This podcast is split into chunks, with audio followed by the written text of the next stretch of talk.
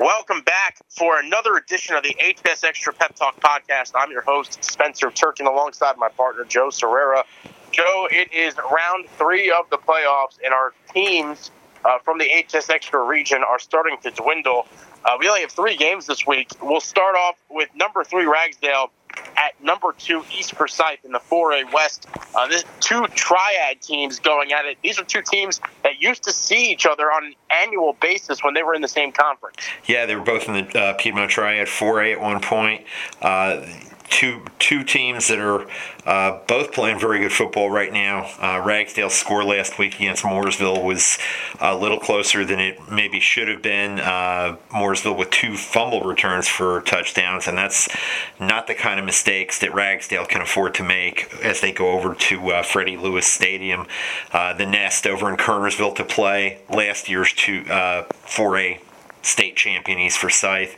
Uh, it's kind of interesting in, in 4A West in general. We've got four teams from two conferences the Metro 4A, the Central Piedmont 4A, and no matter what happens in these two semifinals, the regional championship game is going to be a rematch of a regular season game, just the way this all shook out. Uh, these teams do see a lot of each other. Uh, this is as far as Ragsdale's gone in the playoffs since 2009, uh, but I think it's going to take an awful lot for the Tigers, as well as they've been playing to go over to East Forsyth and come away with a win. Uh, this is a team, an East Forsyth team that's averaging 30, almost 39 points per game. They've really picked it up in the playoffs. It seems like now that they're healthy again, or as healthy as you're going to get at this point in the season. Uh, Coach Todd Willert's Eagles are playing really good football. This is a team that's got six runners with at least 225 yards on the ground. Uh, Amani Marshall, maybe the best of the bunch, uh, missed some time with a shoulder injury, but he's back and playing. And in his absence, since Robin Smith went over a thousand yards. So this is a team that can run the ball, can control the clock, and they've also got a quarterback in Ty Lyles, who was your state championship game MVP last year who can throw the ball, who can run it. They were a very, very hard team to defend. And from a Ragsdale standpoint, talking about injuries, in the second round of the playoffs, they were down to uh, moving uh, senior Devin Boykin, Coach Johnny Boykin's son, who's going to be a cornerback at the next level at NC State, but has played quarterback and receiver during his career. They had to move him to tailback, and he responded with over 200 yards and a couple of touchdowns. So uh, that's how thin they are at the tailback position because of injuries. But uh, Devin Boykin can make things happen no matter where he's touching the ball, whether it's kick returns, interception returns, uh, receiver, runner. He's a guy that East Forsyth is definitely going to have to look to contain. And Walston Hooker, Ragsdale's quarterback, has really kind of come into his own later in the season for the Tigers after transferring over from Dudley uh, at the end of the last school year. Uh, he's really settled in, looked comfortable, had a great game against Grimsley when uh, the Tigers went over to Jamieson Stadium and nearly pulled off an upset. He threw four touchdown passes in that game. He just looks like a really calm, solid presence for them at quarterback, can throw the ball, can run it a little more than he did at Dudley. This should be a good game, but I just don't see, I don't know how you're looking at this one, Spencer, but I just don't see East Forsyth uh, not coming away with the win and getting back to the regional final because of the home field advantage and just the, the sheer talent on that roster. Yeah, I don't see it either. I think it's been a great year for Ragsdale, especially down the stretch. Uh, this Tiger squad figured things out uh, gave Grimsley a run for their money uh, at senior day over at Jamieson Stadium. Uh, this is a squad that, that has played very hard for Coach Boykin um, and, and, is starting to gain back some of that magic that they saw when uh, Tony Baker was the running back. But uh, this is this I, I, think is going to be just a little bit too much for them uh, to to get over that hump and, and head into the regional final.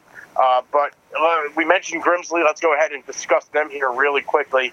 Uh, the Whirlies, uh, this is a, a, team that is going to see another triad team, the other school from Kernersville, uh, Kernersville Glenn, uh, uh, which on the defensive side of things has a few real studs.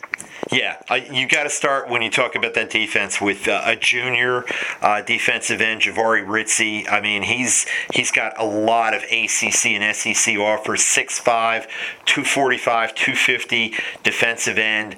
Uh, he plays with a high motor. He's got a lot of ability. Uh, earlier this season, I kind of compared him to uh, kind of KJ Henry light in reference to the former West Forsyth defensive end who's down at Clemson now. He's got that kind of ability, maybe not quite at KJ Henry's level, but a very talented kid, a kid who plays hard, a kid who is very disruptive off the edge, uh, on whether it's a run play, a pass play, whatever it is. Desmond Morgan, a defensive tackle, is, is a, a solid player, makes a lot of big plays for them. It's interesting to see this Glenn team and this Glenn program and how they've evolved over the last few years. Coach Antoine Stevenson, a few years ago, when he had Stephon Brown, a quarterback, uh, and had some, some really quick uh, receivers. They, they were throwing the ball all over the lot. They were trying to outscore you in every game. It was uh, basketball on turf. It was uh, just almost like arena football. They've turned into a defensive team. You, you need no look no further than how they got to this game this regional semifinal, a 12 11 win over Harrisburg Hickory Ridge, the number four seed. They've become a defensive team. Uh, they run the ball better than they used to. They've got Montarius Godfrey, former High Point Central tailback there. Uh, their quarterback, Camden Coleman, can run it, throw it a little bit. You know, this is a different kind of Glenn team that we're used to seeing, and this may be a Glenn team that's better suited to playoff football because of that ability to play defense and that ability to run the football a little bit. But they're going against a tough Grimsley team, a team that was a little shaky at times in its first playoff game this year. Came away with a win over Indian Trail, Porter Ridge, a good program. But uh, I just can't see this Grimsley team, the way they're built for playoff football, with two very good runners in quarterback Chris Zellous and running back Quan Nora. Zellous also a very good passer. He's over a thousand yards passing and rushing. The emergence of uh, the junior tight end this year, Lawson Albright, as a as a threat, uh, blocking. Receiving, doing a lot of different things for that team, and starting to build some Power Five uh, scholarship offers. I just don't see that Grimsley team letting the opportunity to get the regional final back at Jamieson Stadium this year against an East Forsyth team that beat them 21-20 on that same field because of a blocked extra point. I don't see Grimsley letting that opportunity slip away, even against a very good Glenn team. What's your take on that one, Spencer? Yeah, I think that Grimsley is probably going to get the job done. This is a team that can control time of possession. Uh, anytime you have Quan Nora who can just run the ball down anybody's throat, really, um, uh, you're able to control the clock, which is important in playoff football. I do think they probably need to get Lawson Albright involved a little bit more.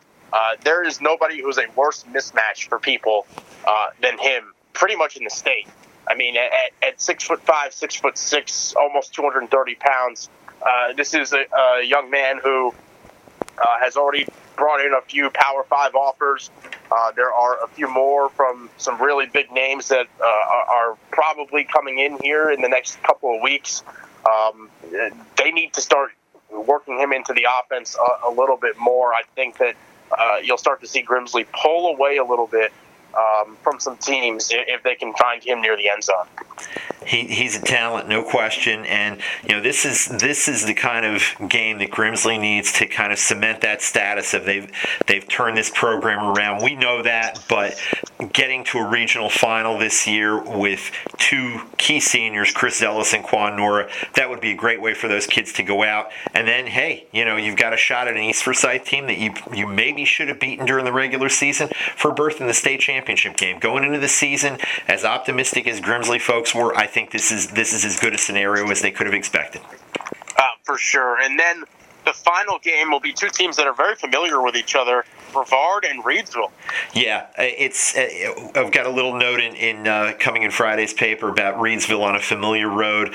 Uh, last year, uh, they had to uh, play Burnsville Mountain Heritage in the regional semifinal, and they rallied to beat uh, Brevard 24-21 in the regional final on their way to yet another state title for the football capital of North Carolina.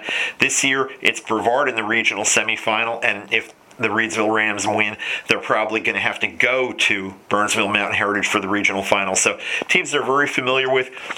Brevard does not throw the ball much. They are a ground oriented team.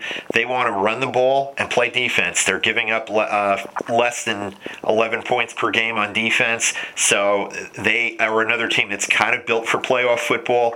They want to play defense. They want to control the clock. And they, especially at Community Stadium in Reidsville, that's probably the recipe for success going in there. Although the one loss this year for the Rams was at home, it was in a wild shootout with East Surry, the number one seed in uh, Class 1 AA West, an unbeaten team, 55 49. I think Grimsley, uh, Grimsley Reidsville has gotten its defensive act together since then. They've been playing better defense. That's the kind of thing they're going to need in the playoffs. This is a Reidsville team that can score points on anyone.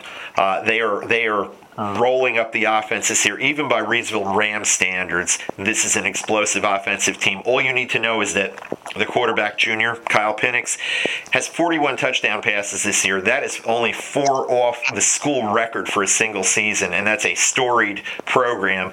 If he throws four more touchdown passes in this game or potentially two after that. He'll be the single season leader in touchdown passes for a program like Reidsville. That says a lot, but they're not just a passing team. Lionel Long, who was a breakout running back last year down the stretch in the playoffs, had a great state championship game. Uh, he's he's taken over this year in limited duty. He's over 1,200 yards on the ground, 27 rushing touchdowns, uh, another five touchdowns receiving. They've got maybe the, one of the best receiving cores in the state. Breon Pass is part of that group. DeMontez Canada is part of that group. Alden Edwards, a transfer from Cummings, is a part of that group. Colby Johnson, who leads the team with four interceptions, is part of that group. This is a very talented Reidsville team. Uh, I think they get past Brevard. The hard part after that is more than likely a road game, a trip to uh, Burnsville Mountain Heritage. They didn't have to go on the road last year because Randleman was the top seed in their region and got knocked off earlier. So we'll we'll see what happens. But uh, I would never bet against the Rams at home, despite that loss to East Surry during the regular season. That'll do it for this edition of the HS Extra Pep Talk podcast. Make sure you stay tuned to hsextra.com for all of your high school football playoff needs. And uh, we'll be back with you next week right here on hsextra.com. Take care, everybody.